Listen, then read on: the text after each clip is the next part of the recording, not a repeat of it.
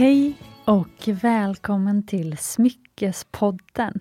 Det här är podden där vi pratar om äkta smycken på ett enkelt sätt och bryter normer som präglat en annars ganska strikt bransch. Idag ska vi prata om något som jag har tänkt på en hel del, men inte riktigt vetat hur jag ska ta upp det i podden. Jag har nämligen tänkt på att det måste vara så himla vanligt att man har åtminstone ett smycke där hemma som inte riktigt blev som man hade tänkt sig. Alltså, precis som att vi har de där köpen längst in i garderoben, kanske till och med med lappen kvar, som man liksom aldrig har använt. Ofta kanske man till och med inte vill göra sig av med det för man tänker, jo men snart, snart kommer det komma ett perfekt tillfälle att eh, dra på mig den här klänningen. Men när sen den där middagen eller presentationen på jobbet väl närmar sig, så känns det ändå inte rätt. Och man tar ändå på sig något helt annat som man vet att man trivs i. Och med smycken så kanske man inte har lappen kvar. För i alla fall äkta smycken brukar ju inte direkt komma med en lapp, utan har man köpt det så måste man ju ofta behålla det. Men istället hamnar det i byrålådan eller i smyckesboxen bland de andra smyckena på sängbordet och skapar dåligt samvete varje gång du ser det. Och den här situationen vill man ju verkligen undvika till varje pris. Men går det? Kanske måste vissa köp bli felköp för att man sen ska pricka rätt på de där magiska smyckena som man sen bara älskar och vill använda varje dag. För det finns ju en annan ganska klassisk sida av det här myntet. Det är ju när man väntar på att allt ska bli perfekt, stjärnorna ska stå rätt och man ska hitta det där megaperfekta smycket som löser alla ens problem och uppfyller alla ens smyckesdrömmar samtidigt. Och så hittar man det aldrig. Det känns aldrig helt 100% så det slutar med att man faktiskt aldrig köper något och aldrig börjar bygga sin smyckeskollektion. Och då kommer ju hela en smyckelsamling bestå av smycken som man inte har valt själv, utan har fått vid olika tillfällen i livet. Och då tror jag faktiskt aldrig att ens eget smyckesintresse riktigt kommer blomma ut. Alltså jag i alla fall tror att man börjar älska det som man har varit med och bygga upp själv. Och först när man börjar bygga sin egen smyckeskollektion på sitt eget sätt så kommer man verkligen börja älska och uppskatta smycken. Och då uppskattar man kanske ännu mer det som man får av andra. Det sänker ju ofta pressen också på de presenter man får. Och Det här har jag pratat om i ett tidigare poddavsnitt. Och inte vilket som helst, utan det allra första poddavsnittet som heter Får man köpa smycken till sig själv? Jag tyckte det var en så viktig fråga att jag började hela poddresan med att ta upp det. Och bland annat pratade jag då faktiskt om att ha smycken som intresse. Precis som att man har bilar eller inredning som intresse. Och att det är helt okej. Okay, och att man faktiskt ska tillåta sig att bejaka sitt intresse. För det finns väldigt många människor där ute som i själva verket inte har hittat ett riktigt intresse. Så du som hittat något du älskar, bejaka det.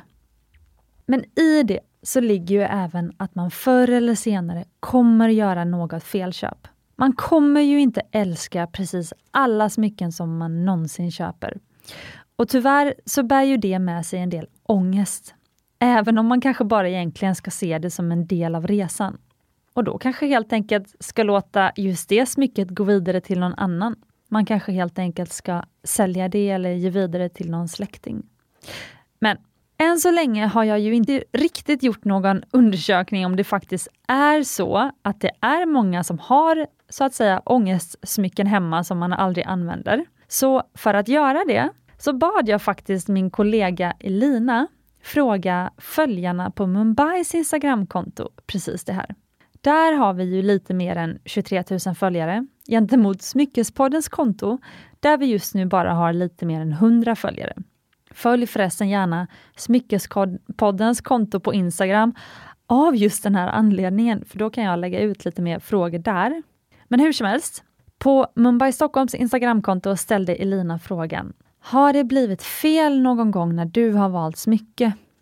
Har du ångrat dig eller blivit besviken? Och då svarade majoriteten ja. Och det här tyckte jag var himla intressant. Och följdfrågan på det här som Elina ställde då var förstås, vad var det som gjorde att det blev fel? Tror du att du hade fel förväntningar eller infriade inte den du köpte smycket av dina förväntningar? Och då fick vi faktiskt massa spännande svar. Det märktes faktiskt att det här var något som många hade en egen story kring. Och det känns nästan som vi drog upp ett lite tabubelagt ämne till ytan. Och det här älskar jag. Jag tycker om när man liksom hittar en nerv och vi kan prata om något som kanske är lite känsligt. För jag tror faktiskt att det nästan kan kännas pinsamt. Man kanske inte vill berätta för alla man känner om man köpt något dyrt som man sen ångrar. Och de flesta som träffar mig på ett mingel vet för övrigt att jag i princip skippar kallpratet och hoppar direkt till de djupa och personliga frågorna. Vissa gillar det, vissa inte. Och Jag har väl blivit bättre på att känna av lite mer nu när jag blivit äldre. Men det känns faktiskt som vi är många som vill ha djupa konversationer. Och Det kommer vi förhoppningsvis få i podden idag. Så jag tänkte faktiskt helt enkelt att jag nu skulle läsa upp några av de svaren vi fick. Alltså, vad gjorde att det blev fel när du köpte ett smycke? Och jag tycker att det är ju det finaste när vi kan dela våra egna misstag eller besvikelser och samtidigt hjälpa någon annan. Dig som lyssnar till exempel. Men först så vill jag inleda med att berätta en liten story. För i vintras fick vi ett mejl från en tjej som önskade örhängen. Och Hon frågade om vi gjorde det. Och Hennes första mejl var väldigt öppet. Hon berättade att hon var väldigt intresserad av att vi skulle göra ett par örhängen till henne och undrade om vi kunde tänka oss det eftersom vi inte hade några örhängen på hemsidan just nu. Och jag svarade att jag gärna skapade ett par örhängen åt henne. Och så frågade jag om hon hade ett ungefärligt budgetspann som jag kunde förhålla mig till när jag valde stenar och så vidare. Och då skrev hon att hon hade tänkt sig en budget som var lägre än det billigaste smycket som vi hade på hemsidan. Och där hade vi just då bara ringar. Och då slog det mig, men vänta nu. Den här tjejen, hon vill nog inte specifikt ha ett par örhängen. Hon hade nog insett att hon inte riktigt hade råd med en ring och så tänkte hon att hon kunde ju kanske börja sin äkta smyckesamling med ett par fina örhängen istället. Så då skrev jag helt enkelt som det var till henne. Att ett örhänge med den minsta ädelstenen som vi använder för ringar inte riktigt skulle bli något i örat. Alltså, I själva verket behöver ädelstenarna i örhängen ofta vara lite större än de man har i ringar. För i örat blir det väldigt smått. Så ofta behöver man en lite högre budget för örhängen än för ringar. Särskilt eftersom man ofta också vill köpa två stycken, ett par örhängen, medan en ring bara är en. Och Jag skrev allt det här till henne på ett ganska sakligt sätt så att hon sen kunde ta ett helt eget beslut. Och så avslutade jag med att skriva att vi kunde göra ett par enkla guldörhängen till henne i hennes budget, men att de skulle bli väldigt få. Och då svarade hon faktiskt, okej okay, jag förstår, då sparar jag ihop till en ring istället. Och det som jag lärde mig från den här konversationen var faktiskt att magkänslan alltid har rätt. Alltså jag kände på mig att det hon helst ville ha var en ring, men hon hade inte riktigt råd. Och trots att hon då inte blev kund hos oss ännu, så var jag ändå stolt över att jag hade hjälpt henne till sitt eget beslut om att istället spara ihop till den ring som hon verkligen ville ha. Jag tror inte hon hade blivit nöjd med ytterpyttesmå örhängen, de som hon skulle haft råd med. Och här tycker jag att det i stort handlar om en symbios mellan köpare och säljare. Allting handlar om förväntningar. Och det är säljarens uppgift att eh, stävja köparens förväntningar och liksom endast eh, ta emot den typen av försäljning som man kan uppfylla och helst överträffa kundens förväntningar. Så jag tycker att det är både kunden och den som säljer smycket som ska se till att det blir bra när man köper smycken. Och då gäller det också att man som kund ställer rätt frågor förstås. Och faktum är att lite på det här spåret var precis så som en av tjejerna på Instagram svarade på varför det blev fel för henne. Jag hade fel förväntningar. Dimensionerna på smycket var mycket mindre i verkligheten, skrev hon. Och det här visar ju verkligen att det gäller att veta vad man köper, att se smycket framför sig. Och vi kan väl helt enkelt kalla det här för misstag nummer ett. Att inte veta vad man egentligen har köpt. Men till och med då blir det fel. Det är ju lätt att tänka att så fort man provat smycket en gång så kommer man veta att det blir rätt. Men så här skrev faktiskt en annan tjej. Jag valde ett halsband lite för snabbt i affären och senare märkte jag att jag aldrig ville ha det på mig. Så det handlar alltså inte bara om att veta vad man köper. Det handlar också om att känna sig själv väl. Så misstag nummer två är alltså att inte veta sin egen smak. Plötsligt blev det ganska höga krav på att köpa ett smycke alltså. En liten side-note här är ju att det är lite därför som jag älskar den här branschen. Det handlar om att lära känna sig själv bättre och bättre. Att bygga sig en smyckeskollektion är som att lära känna sig själv lite bättre för varje år. För även när man har lärt känna sig själv så kan ju ens egen smak utvecklas. Så här skrev nämligen en tredje tjej. Mina preferenser ändrades och jag började gilla rött guld över vitt. Vilket ju då betyder att smyckesköpen hon gjort tidigare inte var dåliga då. Men de är inte rätt så här några år senare och idag tycker hon att de tidigare köpen i vitguld var ett misstag. Och Jag tycker snarare att det här är en spännande utveckling i hennes smak och man kommer ändra sina preferenser över tid. Och man måste ju tillåta sig själv att göra det. Alltså det är ju ett tecken på att man utvecklas som person på något sätt och det är ju alltid fantastiskt att utvecklas som person. Jag tycker snarare att misstaget skulle varit om hon fortsatte att köpa vitguldsmycken fastän hon drogs mer och mer mot rödguld.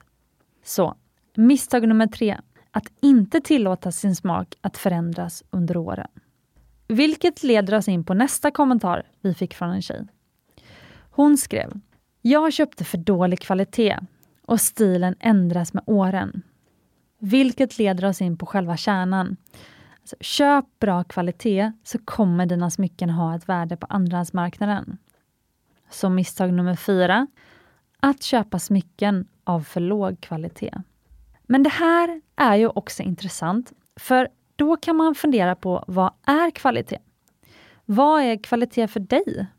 En tjej skrev Jag är missnöjd över att jag valde en för fin diamant. Jag hade hellre köpt större nu i efterhand. Och för dig som lyssnat på det stora avsnittet om diamanter, avsnitt 24, så vet du att genom att göra rätt avvägningar när du köper diamant så kan du få precis rätt diamant för dig. Om storleken är viktig så kanske inte just din diamant behöver vara kristallren och helt färglös. Du kanske kan välja en något lägre kvalitet på färgton och med en del inneslutningar som ändå inte syns för blotta ögat för att få en riktigt stor diamant till samma pris. Vilket av de fyra scenerna tycker du är viktigast egentligen? Det är säkert inte samma som din kompis tycker. Så, misstag nummer fem. Att påverkas för mycket av vad andra tycker. Det är ju du som ska bära ditt smycke. Sen har vi den där situationen när man kommer hem och det nya smycket inte riktigt passar in. Det gick för snabbt. Jag behövde mer tid för att prova och känna efter, skrev en tjej. Och här handlar det ju mycket om research. Research i sin egen smyckesgarderob där hemma och kanske även i sin vanliga klädgarderob. Jag tänkte inte på hur det skulle passa resten av mina smycken, skrev en annan. Och jag skulle vilja sammanfatta det här som misstag nummer sex. Att inte ha en plan. Vilket ju inte behöver betyda att man måste ha allt uttänkt i minsta detalj. Men man ska i alla fall ha tänkt igenom lite vad det är man letar efter. Jag brukar till exempel ha en notes i telefonen där jag skriver upp mina framtida drömsmycken. Och om jag sen får en ny impuls att jag vill ha en viss sten som jag inte tänkt på innan, då tar jag upp mina notes och så kollar jag och ser om jag verkligen ska prioritera det framför alla de smycken jag redan skrivit upp där. Då får jag i alla fall en chans att tänka igenom det en gång till innan jag gör ett spontanköp. Men det här leder mig faktiskt in på motsatsen som är misstag nummer sju. Att hålla sig benhårt fast vid planen. För om det är något som brukar återkomma till i den här podden så är det att med just naturliga, äkta ädelstenar så gäller det att våga slå till när rätt sten hamnar framför dig. Annars försvinner chansen och återkommer kanske inte på flera år. Och då kan det vara bra att inte låsa sig vid ett enda specifikt smycke eller en viss färg på ädelsten, utan att vara lite öppen för annat som kan dyka upp. En tjej skrev så här. Jag letade efter en perfekt Safir länge och det tog så lång tid hos en lokal guldsmed att jag till sist bara gav efter och köpte det han hittade. Själva infattningen var fin, men inte heller perfekt för mig. Och Nu vet jag inte exakt vad det var för smycke som hon köpte. Så vissa smyckesköp kan ju vara mer brådskande än andra. Men om man köper ett smycke för ett visst tillfälle som man liksom inte hinner vänta, då tycker jag att man ska våga tänka utanför sin egen snäva imaginära box och vara öppen för förslag. Spara den där Safiren tills du springer på den perfekta. Den kanske kommer om några år. Och så köp något idag som är lika fint fast på ett annat sätt. Som fyller en annan roll i din smyckesgarderob. Lyssna för övrigt på avsnittet om basgarderoben. Där kan du hitta eh, lite inspiration till vilka roller som olika smycken kan ha. Det är avsnitt 7. Men det är ju mycket roligare att då ha kvar att leta efter den där perfekta Safiren och njuta av andra smycken under tiden, än köpa något som man inte blir nöjd över. För det kan ju också vara så att du letar efter en Safir som inte finns. Du kanske har en idé om hur det ska kännas när du ser den perfekta stenen, hur den ska se ut i ditt huvud. Men det är ju inte säkert att det har en riktig verklighetsförankring. Alltså, och det kan till och med jag känna som sett massa, massa ädelstenar. Så att ha en för bestämd plan i huvudet kan faktiskt skälpa mer än det hjälper. Och det kan göra dig blind för alla andra vackra smycken som ligger precis framför ögonen på dig, men som du inte ser för du letar efter något som du inte vet om du någonsin kommer hitta. Det vore intressant att höra om du som skrev det här senare hittade den perfekta Safiren eller om du fortfarande letar. Och Det här var helt enkelt de sju vanligaste misstagen när man köper smycken. Om du har något som jag inte tagit upp, skriv jättegärna till mig på Smyckespoddens Instagram. Men det här var de som jag kokade ner från era svar. Och Jag tänkte att jag nu vill ge dig mina bästa tips för hur det ska bli så bra som möjligt när du köper ditt nästa smycke. Alltså vi alla vet ju hur lätt det är att bli carried away av en charmig säljare eller omgivningen där man är och handlar. Om man är omgiven av vita diamanter i rummet så är det ju lätt att känna att den vita stenen är tråkig och då hellre välja en rosa. Men när man kommer hem är man ju inte alls omgiven av vita diamanter längre. Kanske inte en enda. Då kanske det är just den där vita diamanten man saknar. Och den rosa poppar inte lika mycket hemma. Så mina fem bästa tips kommer här. Och de kommer vara lite lika de sju misstagen vi just gick igenom. Nummer ett. Ha en någorlunda lös plan. Oavsett vilken shopping det handlar om. Om det är ens klädgarderob, inredning, fordonspark eller smyckesamling. Så tycker jag att man alltid ska ha en liten plan. Jag har som sagt en note i telefonen där jag skriver ner vilka smycken jag vill investera i härnäst. Och när jag får en ny idé så skriver jag ner den där. Då kan jag hålla tillbaka mina impulser lite och titta tillbaka i den notesen när jag får en ny smyckesidé. Alltså ska den prioriteras framför den där ringen som stått på önskelistan i över ett år? Sen ska jag säga att det här tipset kanske mest är för de som är lika impulsiva och spontana som jag. Andra kanske behöver bli mer spontana. Vilket leder mig in på tips nummer två.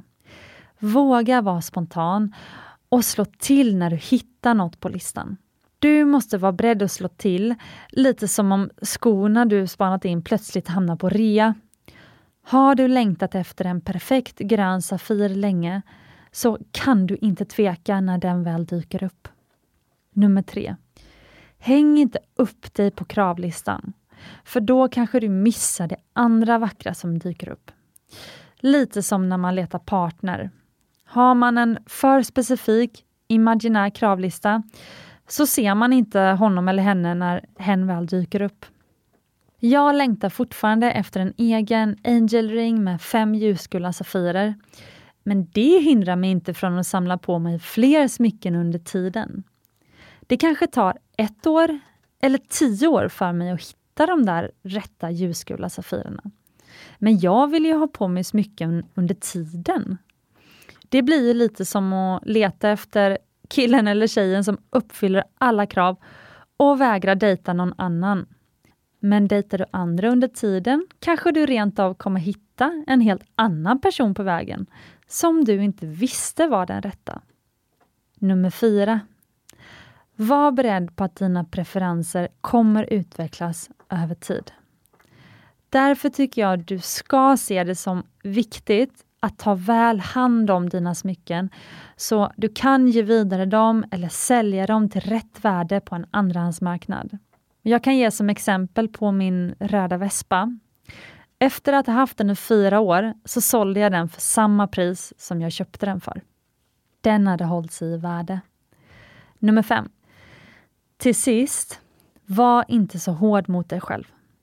Räkna med i din smyckesbudget att alla köp inte kommer bli perfekta. Ju mer du lär känna dig själv och ju mer du bär smycken, desto mer kommer du pricka rätt. Men blir det fel så är det ju såklart inte helt kört. Du behöver inte se det som att du slängt pengarna i sjön och nu får du leva med att se dina misstag på sängbordet för resten av ditt smyckesliv. Det finns såklart flera sätt att så att säga lösa de här felköpen på. Eller i alla fall minska skadan. Så jag tänkte att vi kan prata lite om hur man kan lösa det när det blir fel. Och jag tänkte att jag kan ju dela hur vi brukar göra som smyckesmärke om något blivit fel med en kunds smycke och det inte känns rätt helt enkelt. Regel nummer ett med äkta smycken är ju lite som när du gått till skräddaren och sytt upp kläder. Det finns begränsade möjligheter att lämna tillbaka. Och ju mer speciellt ditt smycke är, desto svårare blir det att ta tillbaka eftersom någon annan kund kanske inte finns. Lite som att en skräddarsydd kostym i lila och grönt blir svår att ångra i efterhand. De lättaste smycken att ångra är ju de generiska. Den vita diamantringen till exempel. Det är lätt att hitta en ny ägare om du till exempel ångrar dig och vill byta upp dig till en större sten. Det är inte helt ovanligt faktiskt att vi gör det om man kontaktar oss ganska snabbt efter man har fått hem sitt smycke, så det inte har blivit någon förslitning på det eller så. Men därför brukar jag rekommendera att skräddarsy inte smycken om du verkligen inte är supersäker på stenarna och designen. Min erfarenhet är att de skräddarsydda smyckena, där man gått helt utanför ramarna från originaldesignen, är de smycken som man oftast tröttnar på snabbast. Det var mest spännande i just processen att skräddarsy och sen kanske den helt enkelt känns för mycket när du faktiskt ska bära smycket. Eller så märker man att de är ganska svåra att kombinera när man sen vill addera fler smycken till sin samling. Många vill ju skräddarsy för att verkligen få ett unikt smycke. Men då är ett tips från mig att faktiskt istället snarare göra din smyckesamling unik genom hur du kombinerar olika smycken till din egen personliga mix, snarare än att varje smycke behöver vara så unikt. Oftast så blir ju en viss ringmodell eller en stensort populär, till exempel diamanten och solitärringen. Just för att det är många som tycker om den och den är lätt att mixa och matcha. Men jag har hittills under mina sju år aldrig varit med om att en kund har en helt identisk smyckesamling med en annan. Så Även om du köper en helt vanlig diamantsolitär så kommer den bli unik när den hamnar i just din smyckesgarderob. Och så kan du ju även alltid gravera på insidan och personifiera dina smycken på mer subtila sätt. Jag tycker att är du inte en smyckesaficionado riktigt än, börja enkelt. Lär dig din smak och go wild sen när du verkligen blivit ruttad och lärt känna din smak. Men vad gör man då om ett smycke har blivit helt fel och du vet att du aldrig kommer bära det?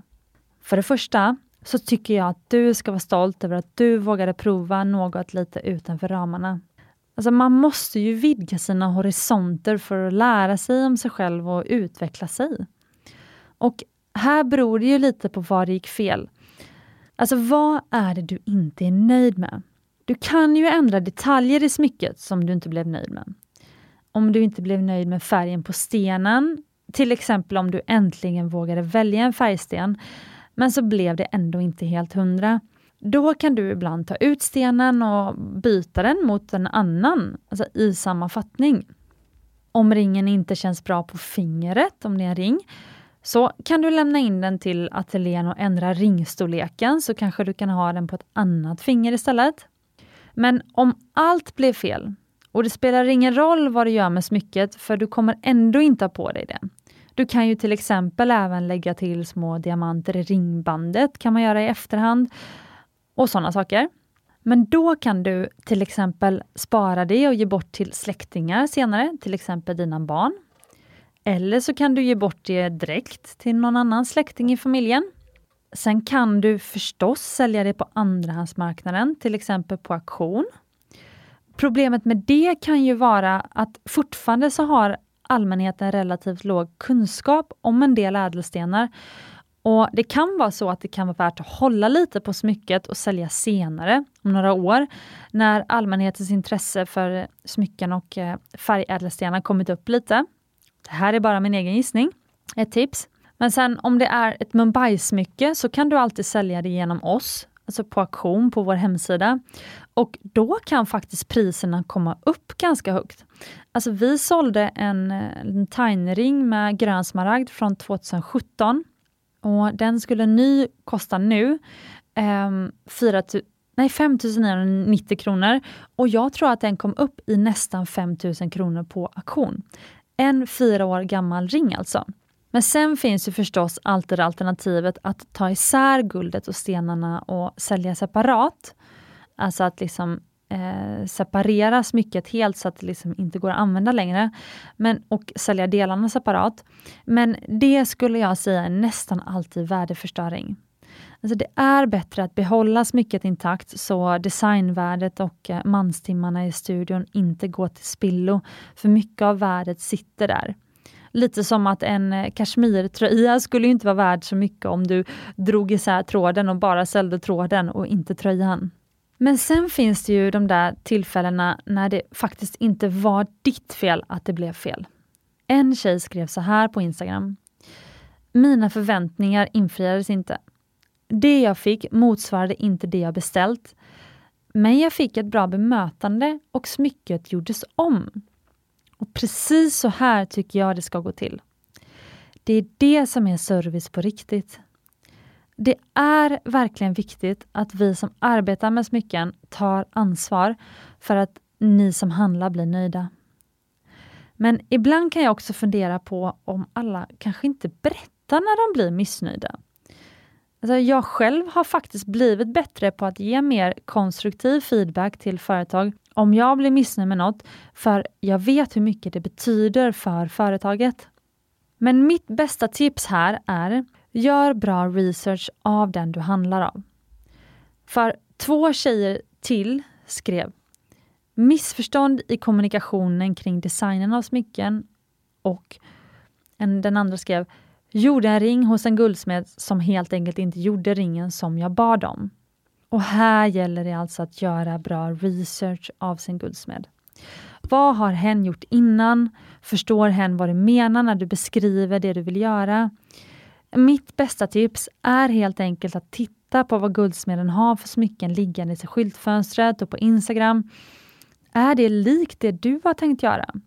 Om inte, så kan det vara risky business och då kanske du ska välja en annan design på smycke eller välja mer likt det guldsmeden brukar göra. Och innan vi går in på sista delen av det här avsnittet så vill jag dela ett tips för dig som är helt ny på smycken. En tjej skrev nämligen så här. Jag tror att man ofta ser andra i något härligt smycke och önskar att det passar en själv lika bra. Och mitt bästa tips för dig som är helt ny på smycken är helt enkelt börja smått. Börja bär smycken. Satsa inte allt i början. Börja med något litet, till exempel en liten diamantring och känn dig fram. Som vår Tiny Diamond Ring, som de flesta smyckesmärken har en egen version av. Testa dig fram med säkra kort. Eller go wild, vad vet jag. Men tids nog kommer du finna fram till din personliga smak. Det sämsta du kan göra för din smyckesutveckling är att inte bära några smycken alls.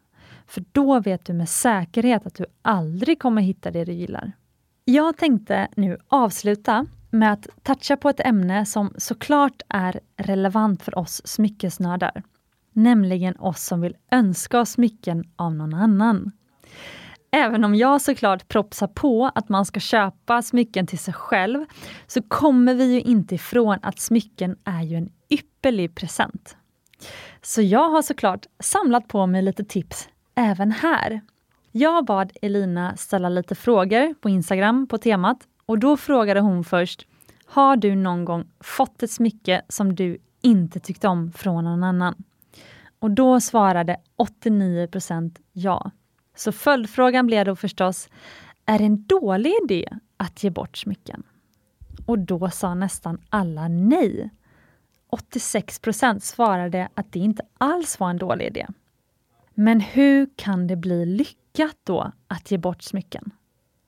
Och jag tänkte att jag skulle läsa upp de bästa tipsen, så kan du ta till dig dem här rätt upp och ner. Jag har valt några favoriter. De kommer här. Håll det simpelt. A och O är för mig att utgå från färgen på metallen. De flesta vill inte blanda och ha sin färg. Och hon tänker då på guldfärgen. Alltså om man har smycken i rödguld så vill man helst att alla ens smycken är i rödguld. En tumregel, men alla håller inte med och vissa gillar att blanda metaller. Den tredje, fråga innan. Fjärde, att satsa på klassiskt är aldrig tråkigt. Femte, att man får välja sitt smycke själv.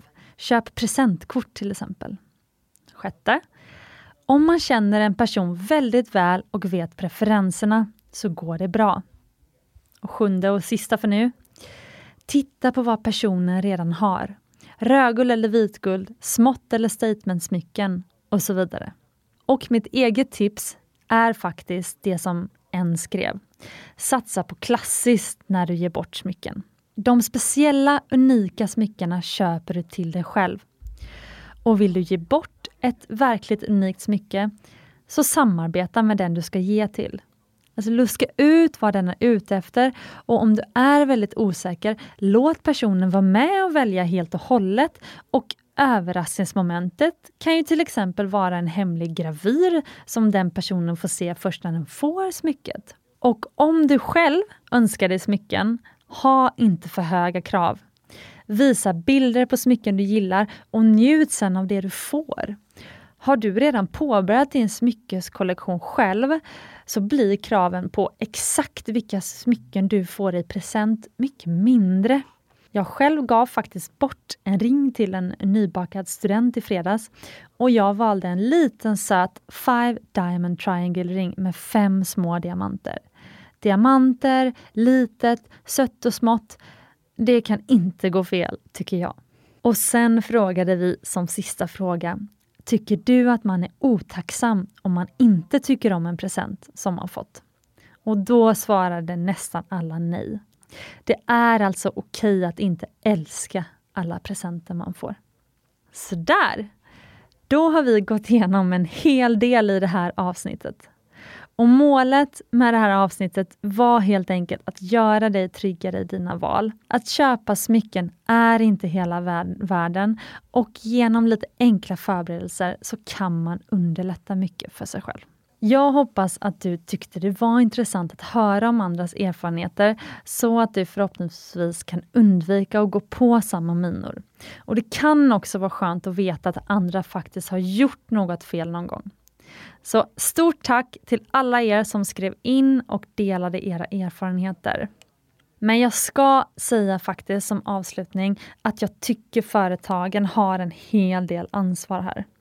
Alltså jag upplever att handel är mer ett samarbete mellan företag och kunder än en transaktion. Och Det betyder att bra företag tar höjd för de vet att hur bra kundservice och tydlig kommunikation de än har, hur lång FAQ på, på hemsidan de än har och hur bra chatbots de än har som ska hjälpa kunderna att få rätt förväntningar innan köp, så vet de om att det inte kan bli 100% rätt och perfekt för alla kunder och det tar man höjd för. Alltså bara en sån enkel grej som att lägga 100 kronor extra på priset på sina produkter som man säljer. Det kan göra att man får råd att reda ut problemen med de få kunder som det händer något med. Och Jag upplever att det värsta kunder vet när något gått fel är när företagets kundservice börjar bråka med en. Och jag ska ge ett exempel från när jag var i färgaffären. Jag håller på att måla om min lägenhet. Det finns en färgaffär på Birger här i Stockholm som är ganska dyr. Eller väldigt dyr, om man ska lyssna på min pojkvän vars favoritaffärer är Bauhaus, Biltema och Rusta. Men jag går alltid dit för jag älskar hjälpen jag får. Jag vet att de har superbra penslar, jättebra golvbets, bästa väggfärgerna. Alltså de har liksom redan gjort kvalitetsurvalet åt en och jag kan bara gå dit, köpa grejerna och gå hem och måla.